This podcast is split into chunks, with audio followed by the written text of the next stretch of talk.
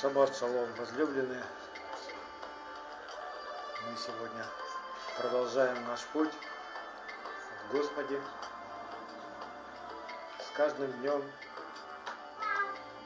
приближаясь в полноту Машеха, возрастая в Его любви.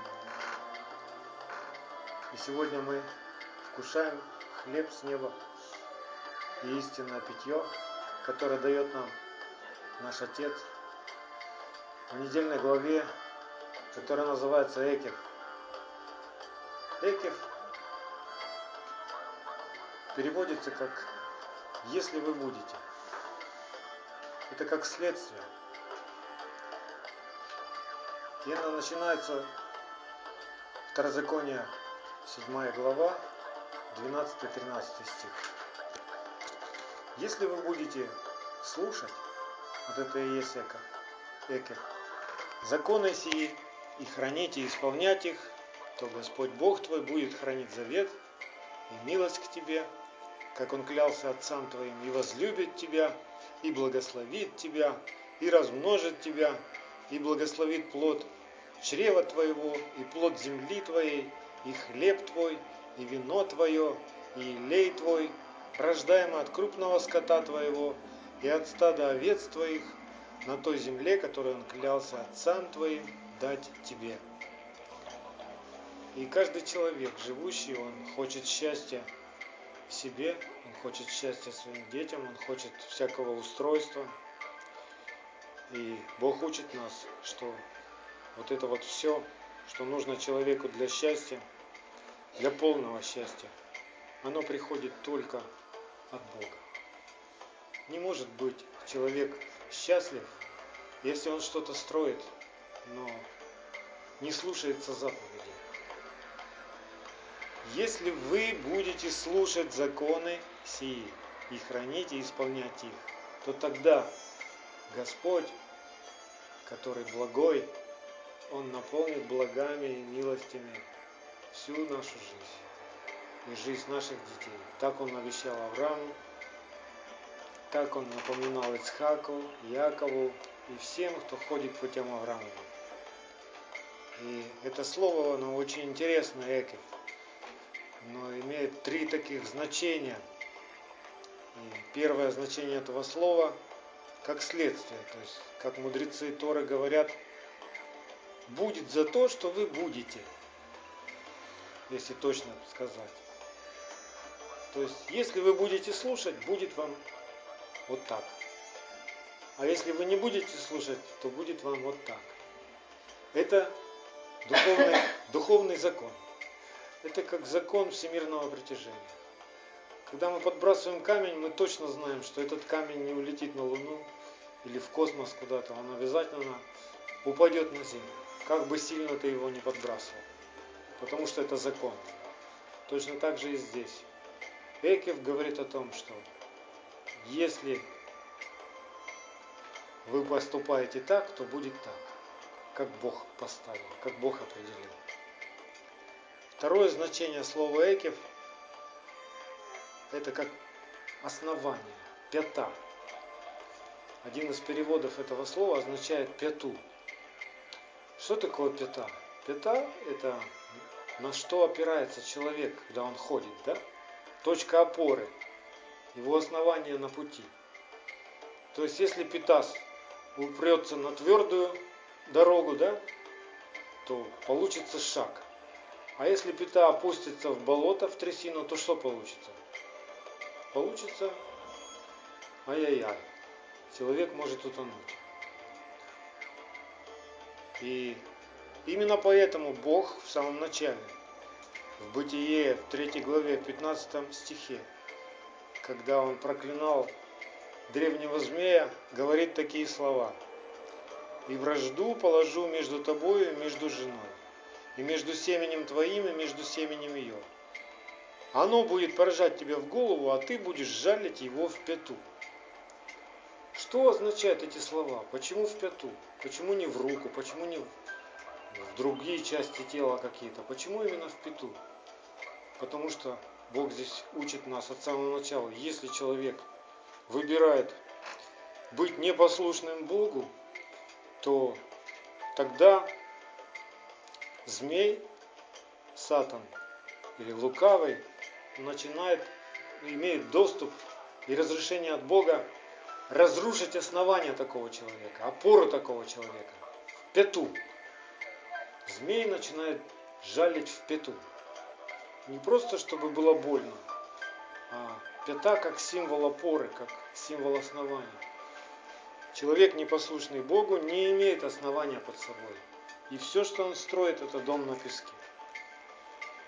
И когда придет буря ветер, и воды многие, такой дом разрушится. Поэтому нам надо внушить своим детям, воспитать в них такое понимание, что человек никогда не будет счастлив, если он живет не в послушании Богу. Если он живет по-своему, своевольно. Это все равно, что человек делает шаг в болото или в пропасть. Вроде пока он летит или пока тонет, он еще живой, но конец, мы знаем, какой конец. Да? Нам от, с детства надо научить этому детей. И третье значение этого слова вот такое. Это оно обозначает как ценность. Сейчас вам объясню почему. Это слово очень похоже на имя Яков. Единственное, чем оно отличается, это первая буква Векев, это йод. Та же самая буква, что и в тетраграмматоне в имени Яхве, да? Йод Хей, Вав Хей.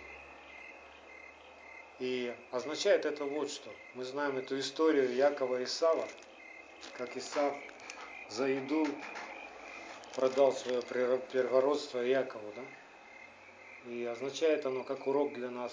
То, что из, то, чем Исав пренебрегал, было ценно для Якова. То есть наша ценность. Что является сегодня твоей ценностью? Что является сегодня сокровищем твоего сердца? Твоя прихоть или Слово Божье? Просто твое человеческое желание или желание исполнить волю Бога? Что сегодня ценность для нас? Вот это и есть Экев. И в этой главе Бог через Моисея начинает напоминать и учить свой народ о том, что нет ничего незначительного в том, что Бог говорит и в том, что Он сотворил. Мы из школы знаем, что вся Вселенная – все, что видимое, материальное, мы видим и можем трогать и познавать. Все оно состоит из молекул, из мельчайших частиц, молекул и атомов. И их ровно столько, сколько их должно быть, как Бог положил. Но кто-то из ученых говорит, что Бог продолжает творить, и что возникают новые вселенные, новые звезды созвездия. Ну, может быть. Я только знаю одно, что все, что Бог сделал, оно никуда не девается. Сколько атомов. Вы знаете, что у Бога все сочтено. Писание говорит, что Он знает, сколько волос у каждого из нас на теле. Посчитано, представляете? Мы не знаем, у нас не хватит ни терпения посчитать их, ни времени чтобы засчитать. А Бог знает их все. И без его ведома ни один волос нашей головы не падает. То есть у него посчитаны даже те волосы, которые падают. Бог знает, сколько клеток в нашем теле, сколько молекул в нашем теле. И ни одна из них не убывает. То есть она есть во Вселенной. Всегда.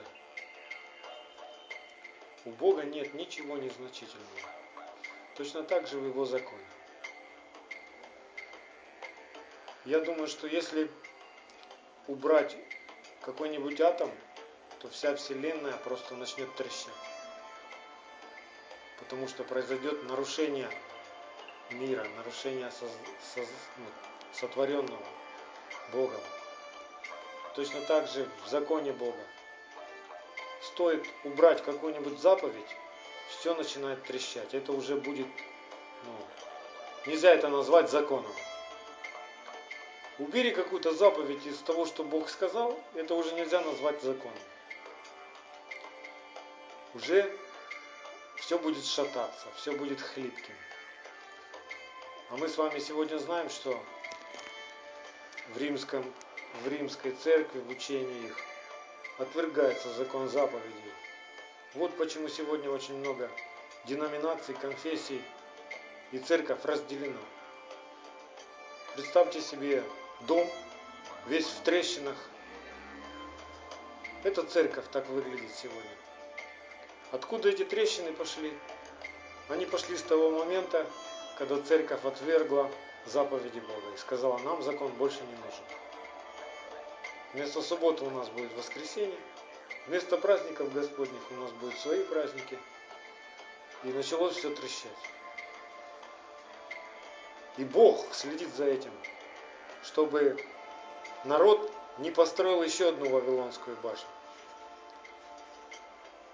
Помните эту историю, когда люди на земле договорились построить башню до неба, и они строили ее, строили, пока Бог не смешал их языки, и они перестали понимать друг друга. Почему он это сделал? Потому что они забыли Бога, забыли Его заповеди, забыли Его уставы, возгордились. Сердце ожесточилось их. И чтобы эти планы были разрушены, Бог смешал их языки. То же самое сегодня происходит и среди верующих. Каждый думает, что он прав, каждый думает, что он истинный верующий и бьет в грудь кулаком, доказывая свою правоту, правоту своей доктрины. Но люди не понимают друг друга по одной простой причине. Они отвергли основания, которые Бог дал для человека. И без этих оснований все, что будет строить человек, это будет дом на песке. Хотя с виду может быть похоже на церковь и как бы для Бога. Поэтому нам четко нужно осознавать это, чтобы это было откровением для нас. Не надейтесь быть счастливыми, если вы не слушаете Бога. Не надейтесь, что если у вас что-то, ну, что вы, если что-то делаете, у вас получится, если вы не послушны Богу. Человек, который противится Богу и не послушен, Бог начинает выступать против такого человека. Вы можете себе представить, человек начинает состязаться со всесильным. Как вы думаете, какой будет результат в конце концов? Конечно же, человек в конце своего пути, когда встанет пред лицом Бога, поймет, что все, что он строил, это ничто. И сегодня, если все народы, которые населяют землю, не вспомнят о Боге и не научатся путям народа Его, то в конце, в день Господень, они поймут, что они ничто. Бог об этом через пророка и говорит, что все остальные народы, кроме Израиля, для Бога как ничто, легче пустоты не имеет смысла. Для Бога имеет смысл только один народ, который послушен Ему и ходит по Его заповедям и уставам. Это мы уже знаем, да? И постоянно друг друга об этом увещаем. И именно поэтому лукавый, он нацелен, то есть его стратегия проста – он берет что-то маленькое и говорит, ну это не так уже и важно. Это незначительно. Ну какая разница, ешь ты сало или не ешь ты сало? Ну какая разница, в какой день ты приходишь в собрание пред лицом Бога? Ну какая разница? Ну разве это так важно? Вот это и есть нарушение этих. Вот это и есть а, пята, в которую попадает жало греха, смерть. То есть через все это на самом деле дьявол жалит и разрушает основания на котором человек строит свою жизнь. И конец такого человека, то есть если человек не образумится и не обратится к Богу, будет печальным. И в последний день он может услышать от Господа, я не знаю вас. Вы делаете, вы делаете беззаконие, я не знаю вас. Хоть ты и говоришь, Господи, Господи, хоть ты и оправдываешься, что не именем Твоим мы чудеса творили и исцеляли, и во имя Твое мы строили. Можно услышать, я не знаю вас. Это страшно и печально. Но через вот эти все откровения, через уроки нашего Отца, к нам приходит страх Господень. Страху Господнему нужно научиться. И детей нужно научить страху Господнему. Когда мы говорим такие заповеди, которые Бог нам заповедовал, то человек, зная эти заповеди, начинает думать. То есть у него получается как два выбора. Вот жизнь, а вот смерть. Вот благословение, а вот проклятие. Бог говорит, выбери жизнь. Я хочу благословлять тебя. Не выбирай смерть. Не выбирай себе проклятие. Знаете, и благословение, и проклятие, они складываются каждый день нашего хождения с Богом. Это не что такое, ты лежишь на диване и вдруг раз благословение тебе упало с неба.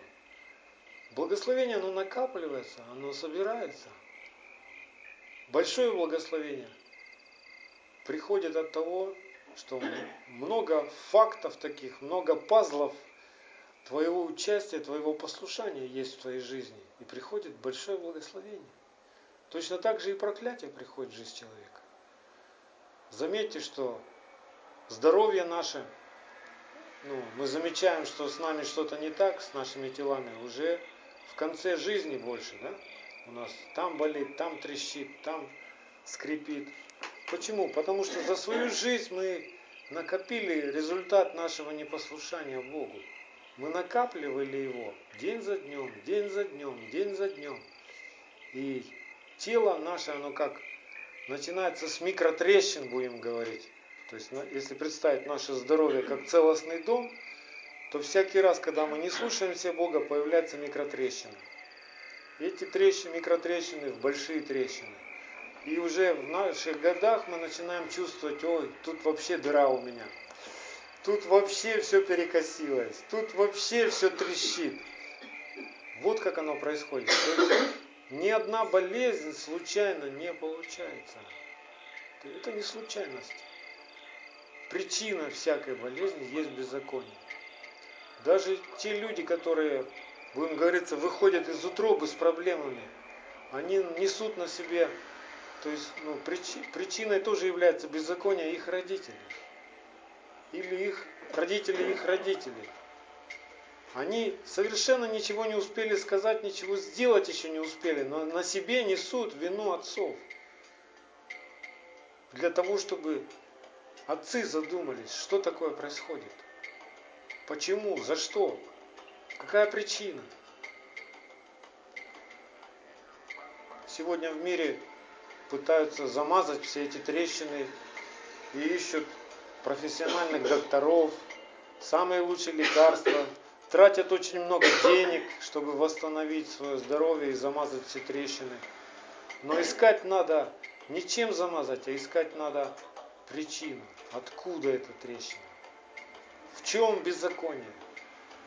И если человек исповедует свое беззаконие перед Богом и научается от Бога правде и начинает делать правду, то все поправляется. Бог силен восстановить все. Если Бог может воскресить даже мертвого человека, то что для него стоит исцелить какую-либо немощь или болезнь? Ничего. Богу возможно все. Он всесильный. У него вся сила. И когда мы с вами силу теряем, физические, моральные. Единственный источник, где мы их можем восполнить, это не этот мир. Это не еда, это не развлечение. Это общение с Богом. Оно восстанавливает. Оно дает нам силу. У дьявола, у самого по себе нет сил. Та сила, которая приходит дьяволу, она приходит от Бога. Если Бог не разрешит и не позволит, дьявол совершенно ничего не может сделать. Дьявол это орудие в руках Господа. В какой-то степени даже, я скажу так, если бы не дьявол, то мы бы многие до сих пор бы еще и не покаялись. Но через это орудие Бог привел нас в такую тесноту, где мы просто начали кричать к Богу, Господь, что происходит? У меня ничего не получается. Помоги мне.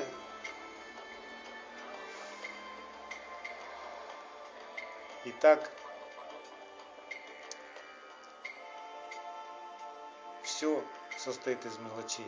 Бога полнота, полнота славы, слава Божья, она тоже состоит из мелочей. Если мы хотим познать эту полноту, то то, что сегодня мы с вами делаем, вот это и называется, что мы познаем Бога и полноту Его славы, полноту Его любви. Как мы познаем? По крупицам. В исполнении всех малейших заповедей. Когда у Ишуа спросили, какая самая главная и самая первая заповедь, Ишуа сказал, Шма Израиль, Адунай Лахейну, Адунай Хай. То есть все начинается с откровения о едином Боге. Пока у человека нет этого откровения, все остальное не имеет никакого смысла вообще. Но как только человек понимает, что только один Бог, не три, не три в одном, ни больше, ни меньше, один Бог, всесильный, и у него вся сила, тогда человек получает следующее откровение о двух самых больших заповедях. Одна из них – возлюби Господа Бога своего, и вторая, подобная ей, возлюби ближнего своего, как самого себя. И сегодня многие верующие научены так, что у нас вот только эти две заповеди, и все, больше нам никаких заповедей не надо.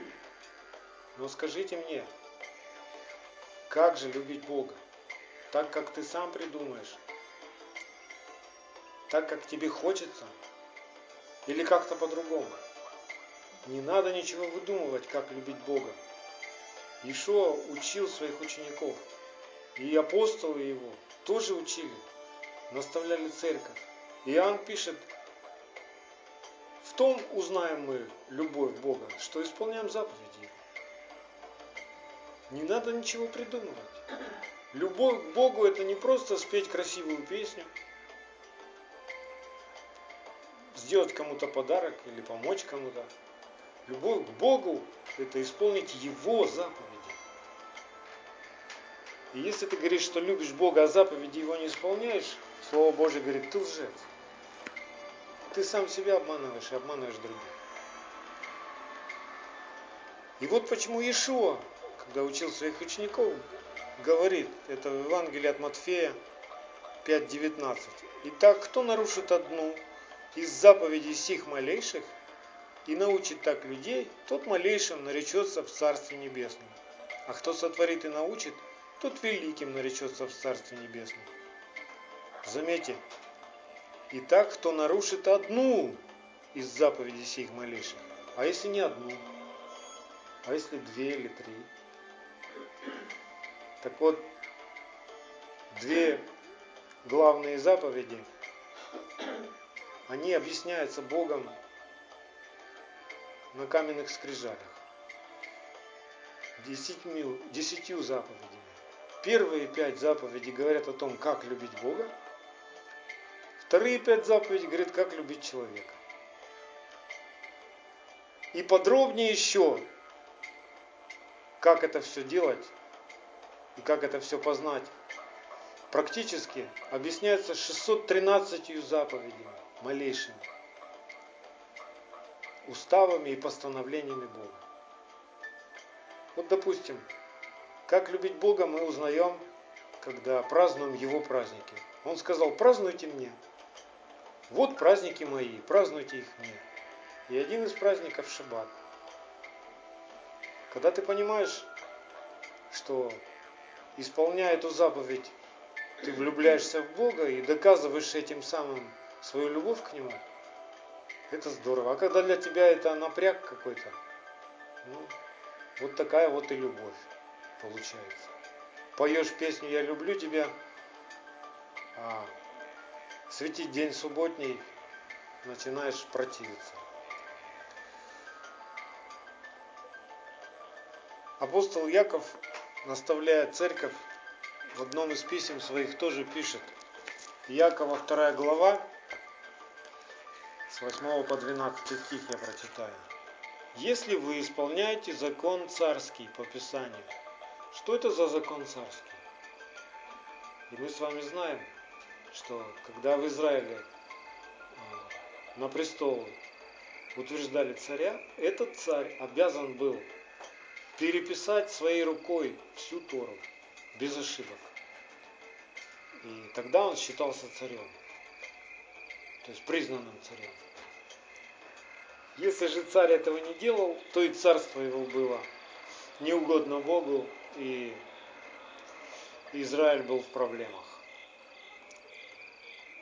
Что это за закон царский? Сегодня очень много верующих научены как бы из Писания, из посланий Нового Завета, что мы царственное священство, что мы на земле цари и священники, и нас все должны народы слушать. Но послушай, какой ты царственный священник, если ты говоришь, что тебе не нужен закон, если тебе не нужны заповеди царя всех царей. Какой ты тогда царственный священник? Если ты даже не знаешь, что это за царский закон. А что это за царский закон? Это Тора. Это Тора, она для царей. Она для народа Божьего, который он называет царственным священством. Светом всем народам. Мы этим отличаемся от всех остальных народов что мы знаем секрет. Бог нам его открыл, свой закон, как все устроено, как все стоит и как получается так, чтобы было все хорошо. Потому что, чтобы человеку было хорошо, это не случай какой-то нужен, счастливый.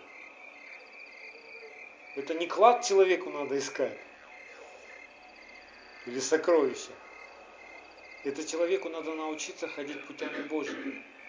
И Бог тогда позаботится, чтобы человек был счастлив. Вот как все это происходит.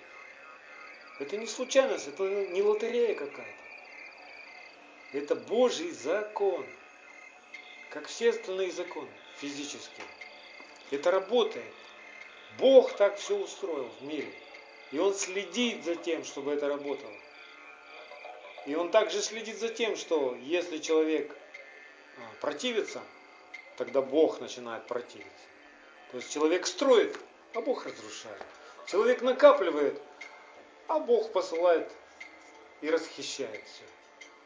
Человек садит что-то, ожидает урожай, а в результате ничего не получается.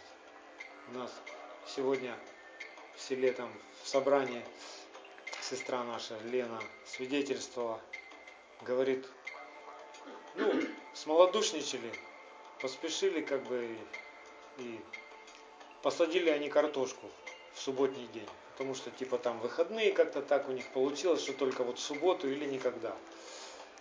И посадили в субботу картошку. Пришло время выкапывать, выкапывают. Нет картошки, одна ботва. Бог следит за этим. Бог следит за этим. Ладно бы, если человек ну, не знал этих секретов, а когда ты знаешь и не делаешь, это называется грех. Это называется беззаконие. И чтобы ты научился больше так не делать, ну, надо пострадать приходится. Человеку приходится пострадать. Либо здоровьем своим, либо эмоционально, либо материально. Но эти все страдания, они кратковременные. Бог не хочет, чтобы мы пребывали в страданиях. Бог не хочет, чтобы мы попали в вечные страдания. Поэтому Он учит, как отец учит сына. И дальше написано у Якова, снова прочитаю. Если вы исполняете закон царский по Писанию, возлюби ближнего твоего, как себя самого, хорошо делаете. Но если поступаете с лицеприятием, то грех делаете. И перед законом оказываетесь преступниками. Кто соблюдает весь закон и согрешит в одном чем-нибудь, тот становится виновным во всем. Ибо тот же, кто сказал «не прелюбодействуй», сказал «и не убей». Посему, если ты не прелюбодействуешь, но убьешь, но ты, то ты также преступник закона. И последнее предложение здесь, в 12 стихе, я прочитаю из перевода Дэвида Стерна, то есть в иудейском переводе. Всегда говорите и поступайте так, как люди, которые будут судимы по Торе, несущей свободу. У нас написано закон судимы по закону свободы, но не все понимают, что это за закон свободы. И для многих закон свободы – это я свободен от закона. Мне не надо никакие заповеди, я свободен. Это вовсе не закон свободы. Или можно сказать, это закон свободы в кавычках.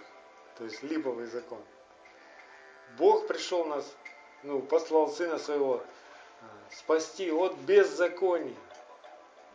Сделать свободными от беззакония. Но никак не от заповедей, никак не от закона. Поэтому вот таким образом мы познаем Божью любовь. Крупица за крупицей, откровение за откровением, глава за главой, стих за стихом. Каждое его слово падает в наше сердце, становится живым. Вот так мы собираем, как этот ман собираем, насыщаемся. И если мы собираем это, храним это, то мы становимся сильными мы становимся сильнее всех врагов, мы становимся мудрее всех мудрецов, мы становимся светом всем народам, и тогда ничто в этом мире не может поколебать нас. Никакие бури, никакие штормы, никакие беззакония, никакие кризисы, никакие катастрофы не достигнут нас. В этом и есть наше спасение. Вот от чего мы спасаемся. Аминь. И познавая вот эти все малейшие заповеди и постановления, мы обретаем вот такую свободу. Мы приходим к этим двум заповедям. Возлюби Господа Бога своего и возлюби ближнего своего, как самого себя. И тогда все видят, как в нас исполняется самая главная заповедь. Шма Израиля, Адонай Лахейну, Адонай то есть в нас все видят, что мы одно с Богом. В нас нет ничего своего. Мы уже не поступаем своевольно, мы не говорим ничего своевольно. Все, что из нас исходит, и все, что видно в нашей жизни, это Адонай Лахейна. Адонай Хак. Вот как все это происходит. И никак не наоборот.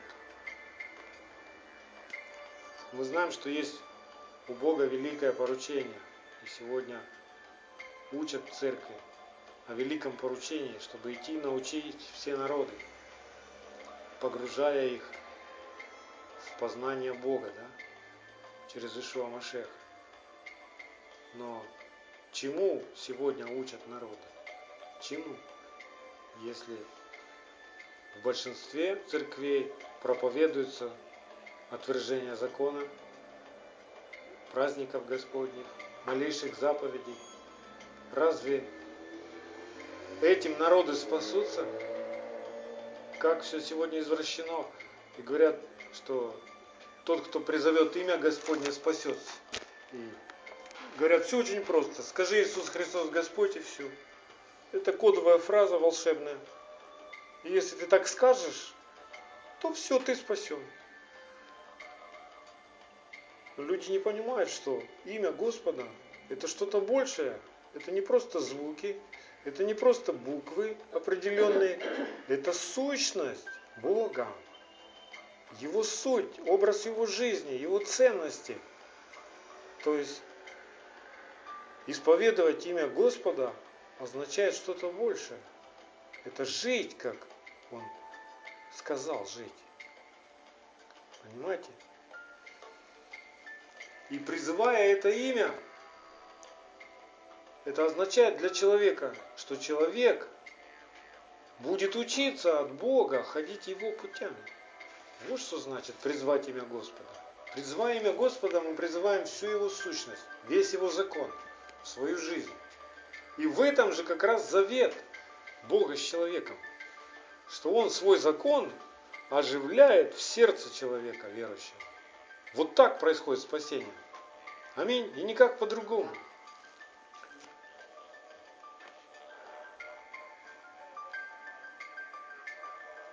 Скажу вам, что если ты не знаешь, как любить Бога, тогда ты не будешь знать, как любить ближнего своего.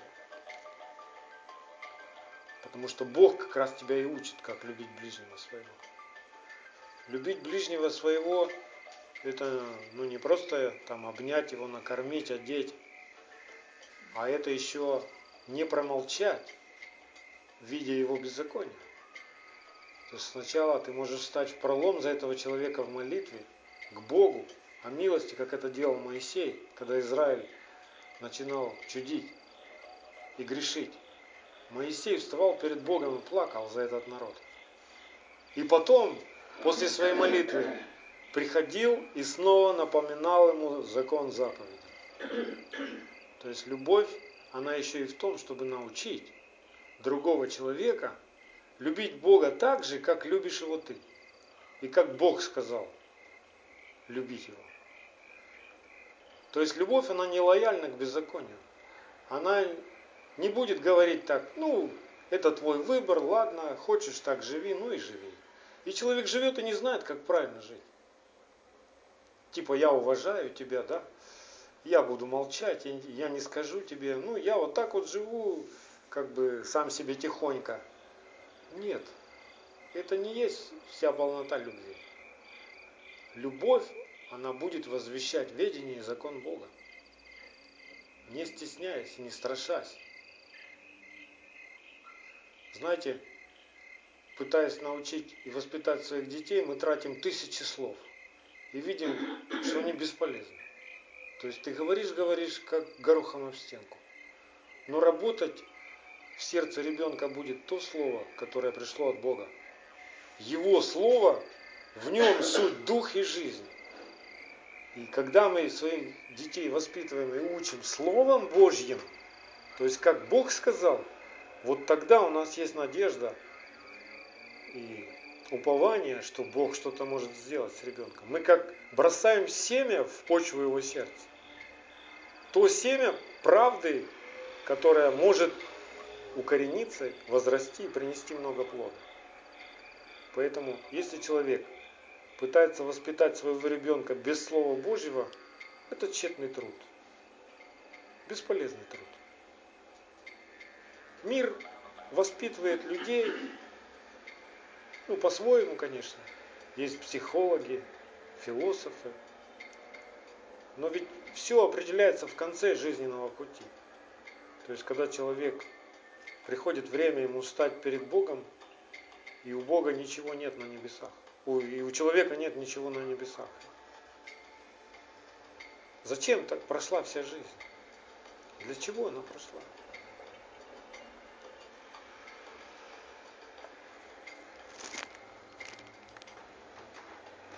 Я видел, сегодня заглянул на страничку в новости в Facebook, там кто-то выставил картинку. Сфотографирована иудейская могила – очень простая такая. То есть земля, и на земле такой квадратный маленький камушек стоит. И на нем что-то по-иудейски написано. Ну и внизу комментарий идет, подпись.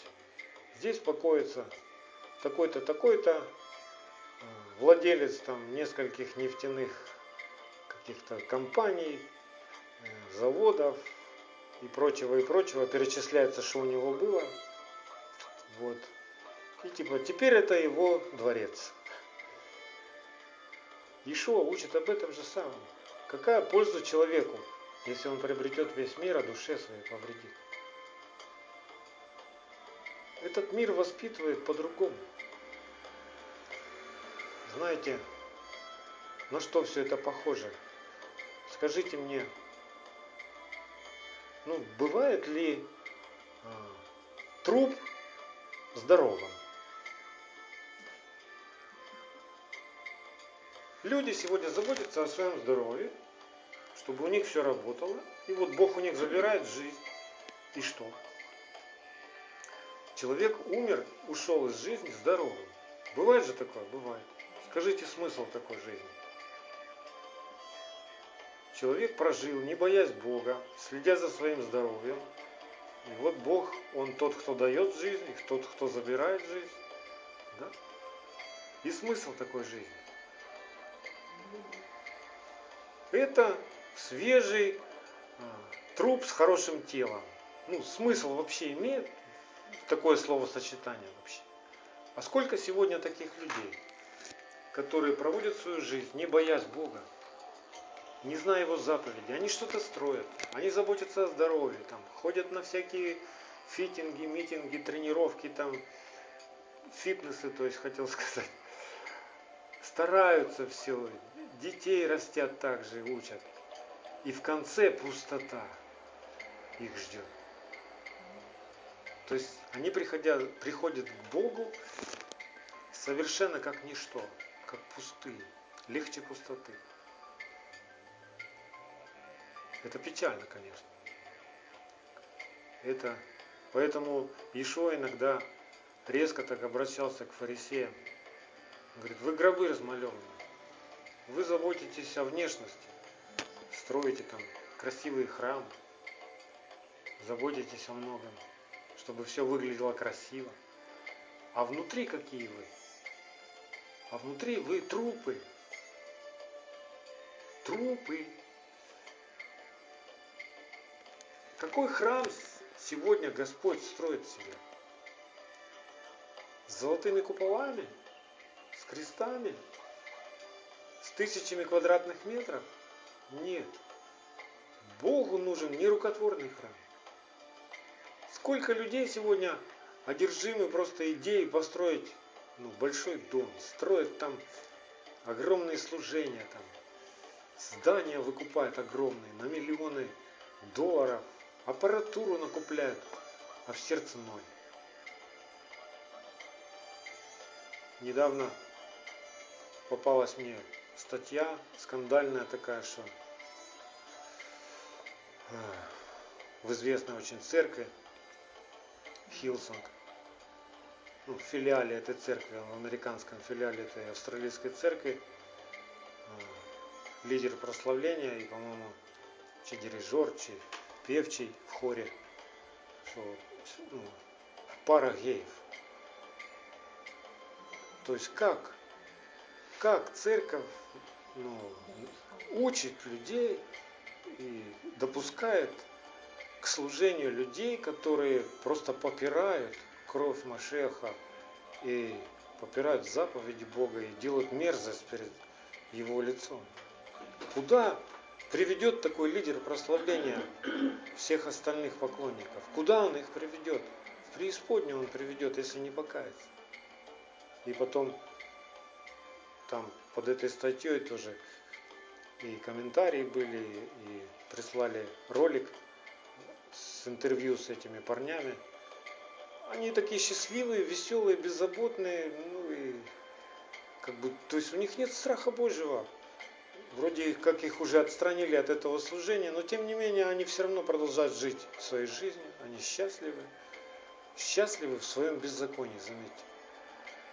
Это страшно, вот это вот, вот это и есть кошмар, который творится сегодня церкви, которая отвергла заповеди, церкви, в которой нет страха Божьего. Это неправильно, так не должно быть. Бог не таких поклонников ищет себе. И пастор, пытаясь оправдать их, говорит, ну, типа, этой церкви говорит, что, ну, все же в церковь приходят, грешники. И это хорошо, что грешники в церковь приходят. Вот. Мы им даем все, что им нравится. То есть, если им нравится такая музыка, нате вам такую музыку. Если вам нравится играть на инструментах, пожалуйста, играйте. Не научая людей страху Божьему сначала. Мы же знаем из Писания, что священник допускался к службе только после тщательного приготовления освящения. Понимаете? А сегодня люди приходят и как бы такое учение там идет, что Ну а что тут поделать, Бог вот такого его сотворил. Типа это Божье творение. И что тут поделать? Они ж любят друг друга, любят, все, заповедь исполняют. Любите друг друга. Но другой заповеди не знают, что это все мерзость. Что такие люди в Царство Божие не попадают. И таким людям спасение нужно. А чтобы спасение к ним пришло, должен пастор встать и сказать, так и так говорит Господь, не стесняясь, не подыгрывая толпе, понимаете? Лишь бы, лишь бы было побольше народу. Я промолчу, я закрою на это все глаза, я не буду ничего из Библии говорить об этом, обличать. Ну, лишь бы они вот были счастливы, радостны и любили друг друга. Друзья, это очень опасно. Это очень опасно. Иногда священнику приходится делать такую работу, которую никто не хочет делать. Встать и смело обличить грех, ну, на это может отважиться только приготовленный священник, только посвященный. Тот же священник, который зависит от толпы, такого не скажет. У такого священника будет страх перед людьми. Скажу, а они разбегутся сейчас, да? Скажу, а десятины уменьшатся. Понимаете? То есть это все игра в церковь. И Бог говорит, что все, что Он говорит, и все в нашей жизни значимо. То, как ты проводишь день, то, как ты проводишь шесть дней своих, чтобы в седьмой день прийти и поклониться Богу и отдохнуть в Нем и наполниться Его силой. Ну, понимаешь, вот переживание а, его шалома, который он дарит, зависит от того, что ты делал все шесть дней. Если ты не трудился, а праздновал шесть дней, ты не поймешь, какой шалом тебе Бог дает. Ну просто не поймешь. Тебе надо потрудиться над собой, вникать в себя, в Писание, чтобы потом в этот день просто пришло такое откровение, которое обрадует душу твою и которое станет твоим сокровищем. Нам нужно быть охотниками за откровениями, охотниками за тем, чтобы дух наш обновлялся, и чтобы храм наш созидался Господом. Вот в чем, о чем должна быть наша ревность. И тогда мы будем переживать Божью любовь. Тогда придут нам те же чувствования, что и в Машехе. Многие люди сегодня сориентированы и нацелены на чувствование – а я не чувствую, что здесь любовь.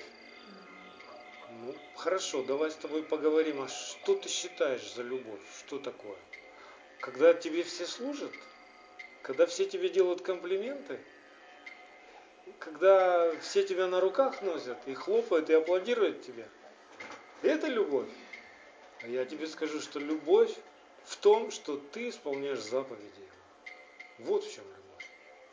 И это будет правдой. И такая любовь не нравится плотскому человеку. Он, она возмущает его, она оскорбляет его.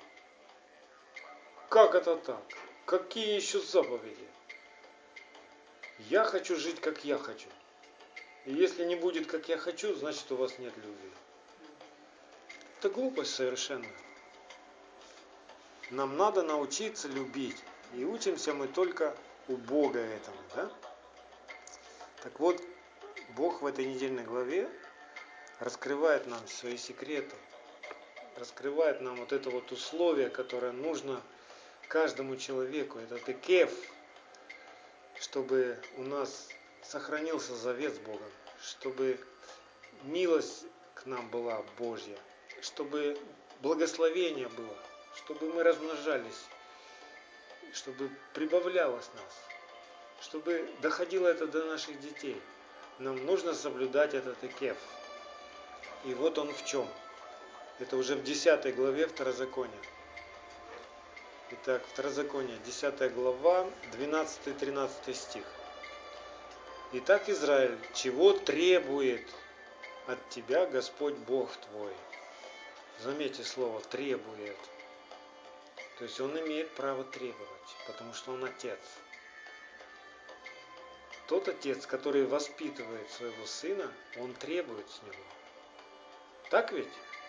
Если отец не требует своего сына, вопрос это воспитание или нет. Это нельзя назвать воспитанием. И пока мы с вами учимся, нам надо, чтобы требовали. Нам нужна дисциплина. Потому что именно эта дисциплина приведет нас, из, сделает нас из рабов в сыновей. Сыну уже не нужна дисциплина, потому что ну, это становится частью его жизни просто. Он уже не может по-другому поступать. Вот это сын. Пока мы еще трудимся и работаем над собой, заставляем, смиряемся, мы еще рабы. Когда мы уже просто не можем нарушить заповедь, тогда мы уже сыновья.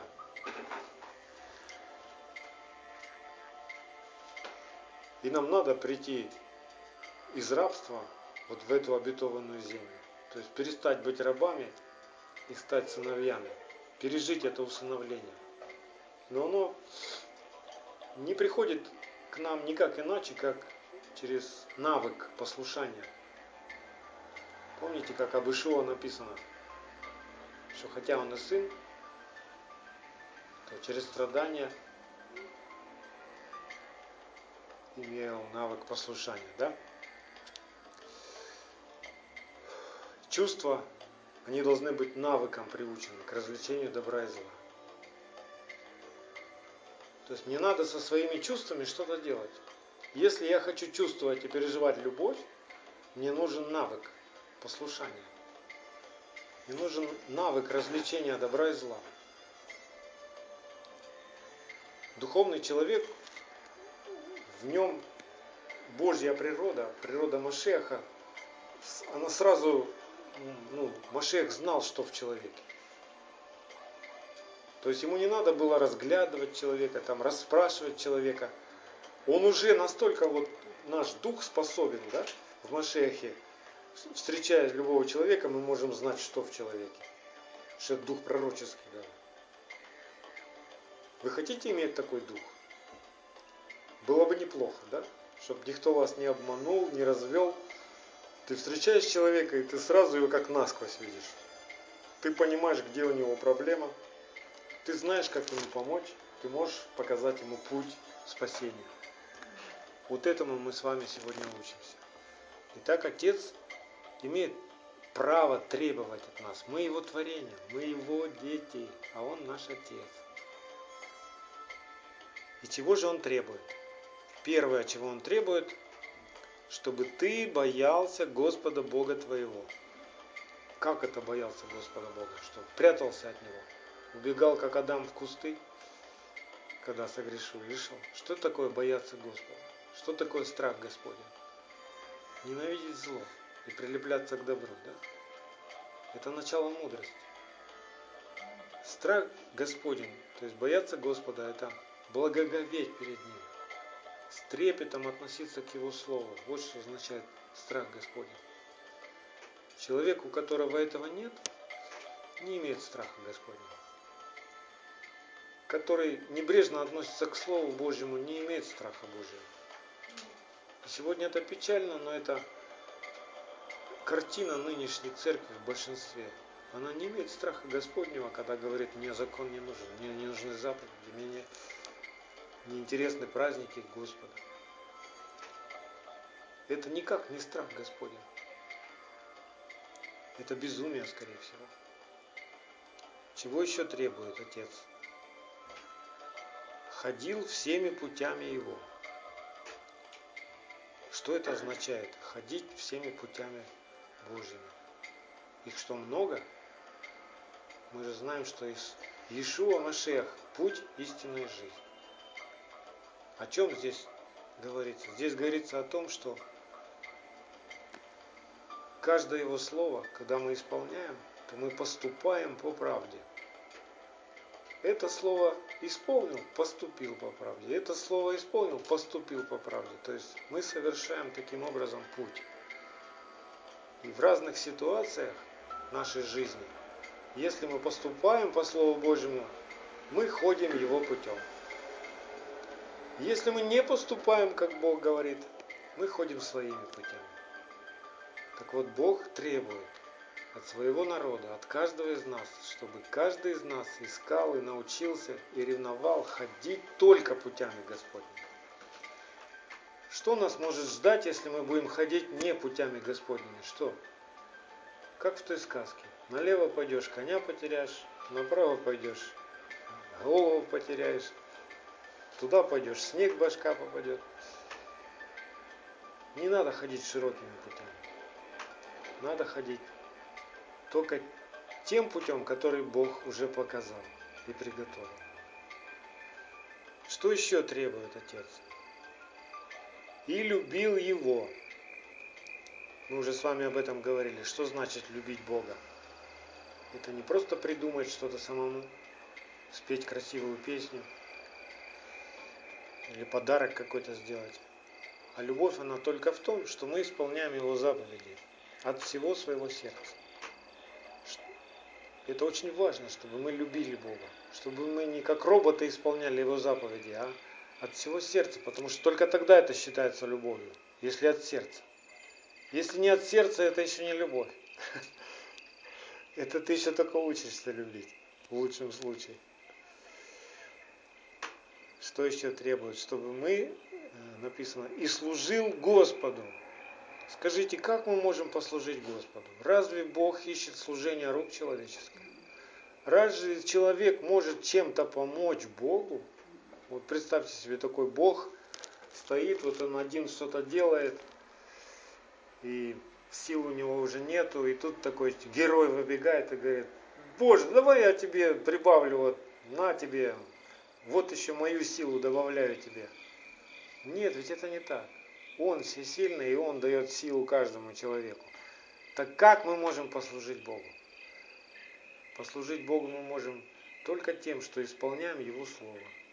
Вот и все, вот и вся наша миссия. Вот и все наше служение. Это не придумать какое-то служение в церкви. Как мы раньше, когда только покаялись, были в церкви и понимали, что Богу надо служить, а как служить, никто не объяснял. И как бы требовали с нас, почему ты не служишь? Ты уже вот в церковь ходишь и не служишь Богу. И ты чувствуешь себя таким ничтожеством каким-то. И, ну, типа говорят, молись давай, вот пусть Бог тебе откроет какое-то служение. И ты начинаешь выдумывать, придумывать там, кто прославление, там, кто какое-то молодежное служение. Скажите мне, в Писании где-то есть молодежное служение? А детское служение где-нибудь есть в Писании? Нет. И прочие всякие вот, которые модные сейчас всякие служения. Нету такого все. Истина-то вся в том, что мы служим Богу, когда мы исполняем Его Слово. Вот Он сказал заповедь, мы ее делаем. Вот этим мы и служим Богу. Вот в чем наше служение Богу. И мы можем этим заниматься 24 часа в сутки. 365 дней в году. Мы можем служить Богу. Не думайте, что вы не служите Богу. Если вы еще не проповедуете или не поете там в хоре где-то, и не являетесь молодежным пастором, каждый из вас служит Богу ровно настолько, насколько он исполняет Его Слово. В этом наше служение. Понятно теперь, да? Дальше, чего требует. Это уже Второзаконие, 10 глава.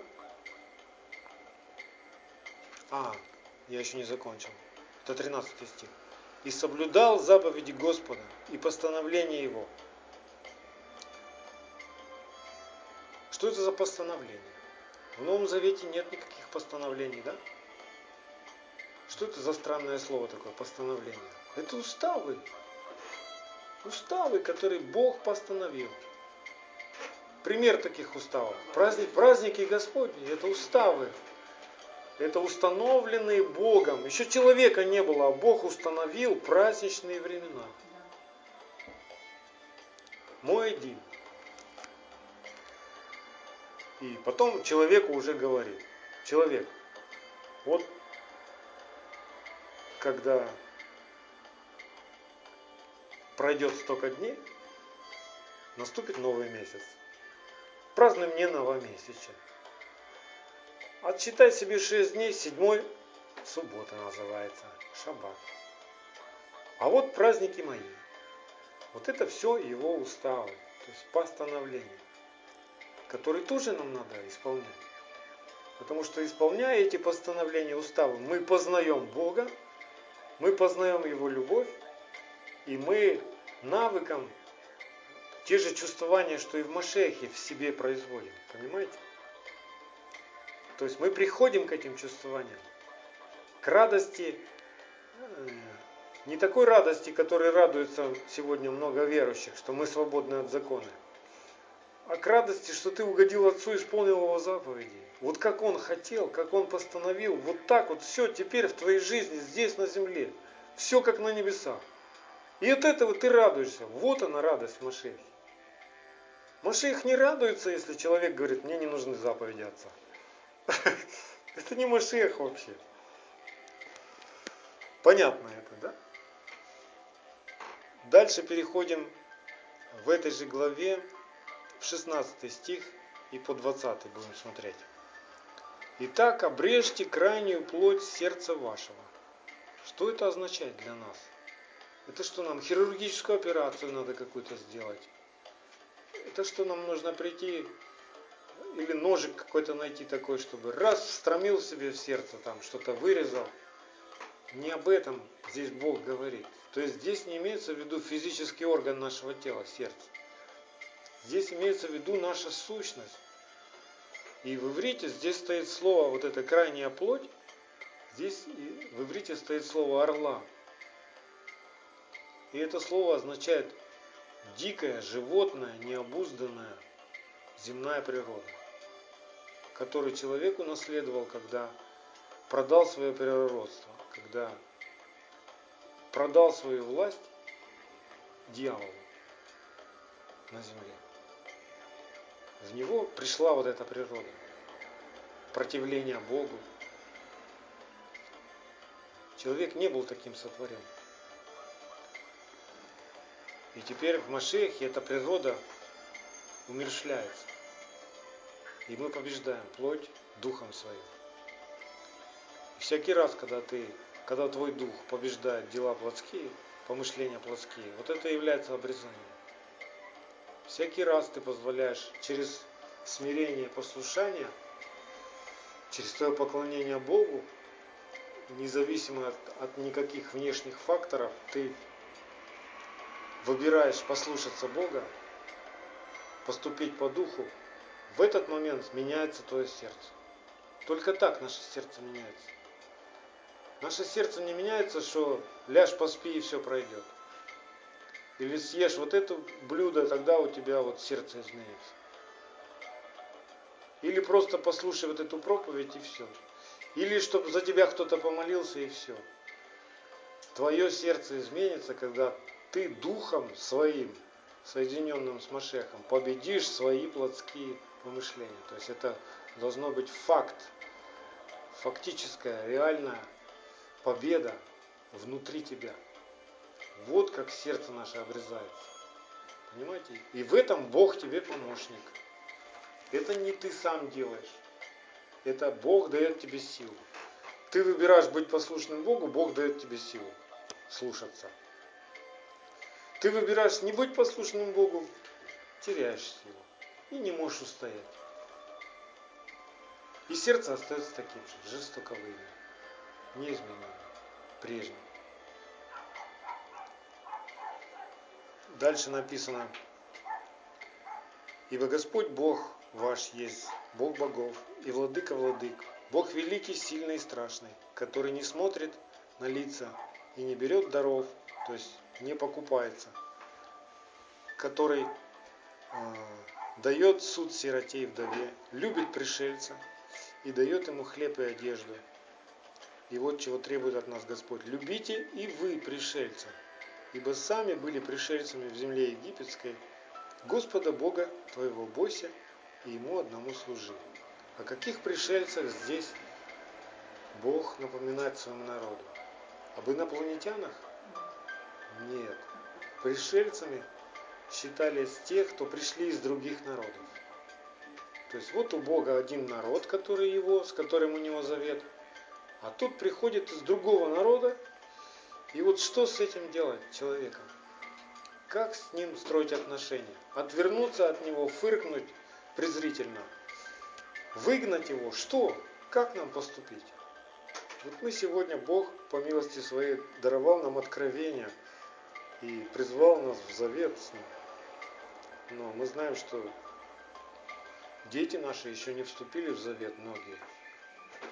Они еще как пришельцы среди нас. Как это не печально звучит. То есть они принадлежат другим народам. Они не принадлежат народу Божьему пока. Но они же среди нас живут. Как нам относиться к ним? Что нам говорить? Как нам поступать? Так вот, Бог учит нас, чтобы мы любили их, как Бог возлюбил нас. И мы сегодня уже говорили, что любить это не просто кормить, одевать, это еще и научить. Любить Бога так, как любишь его ты. Мне понравилось, я недавно услышал притчу такую. Один старый мудрый пастух пас свое стадо овец, и как-то к этому стаду прибился дикий олененок, и стадо пошло уже вечером в хлеб, и олененок тоже туда.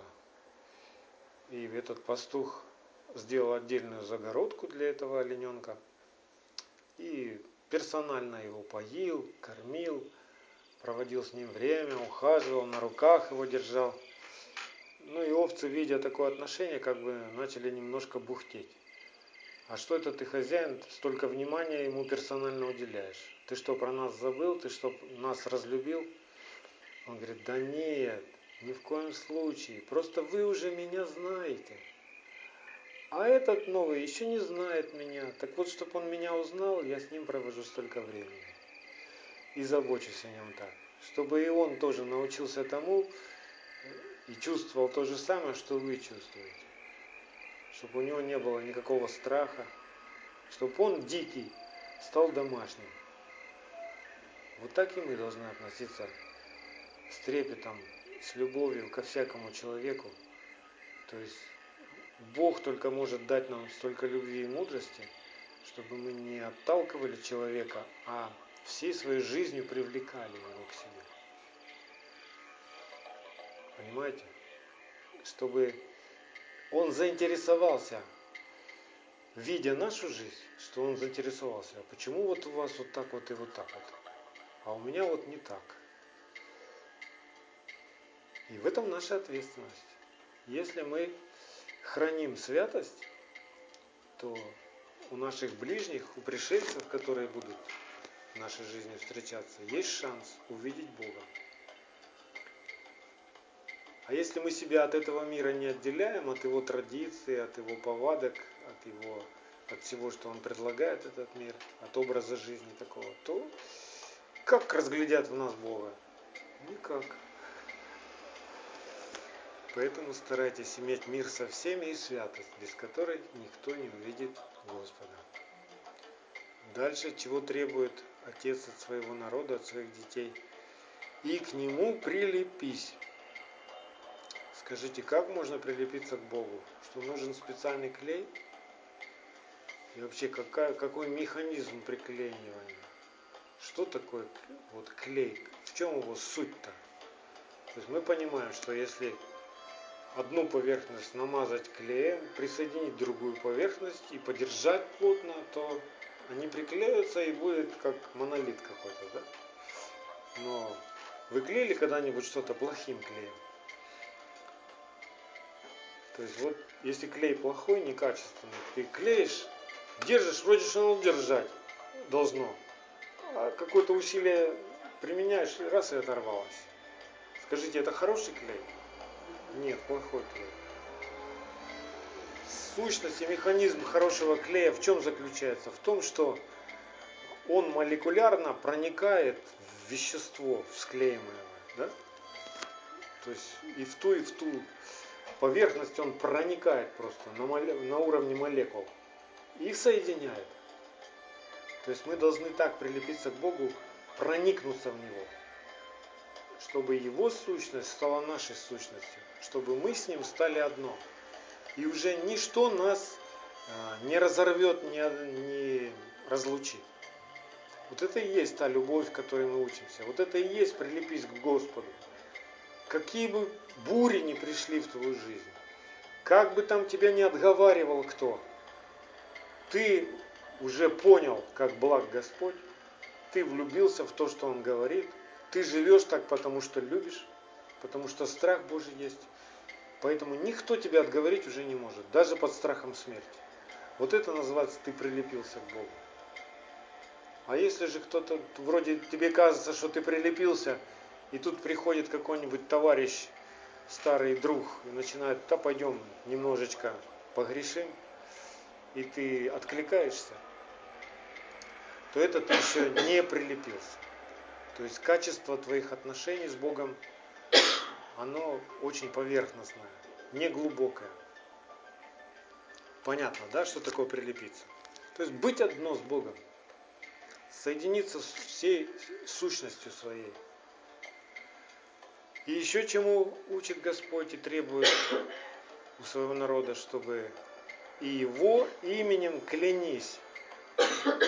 Ну, хотя мы знаем из Танаха, что не клянись ни небом, ни землей.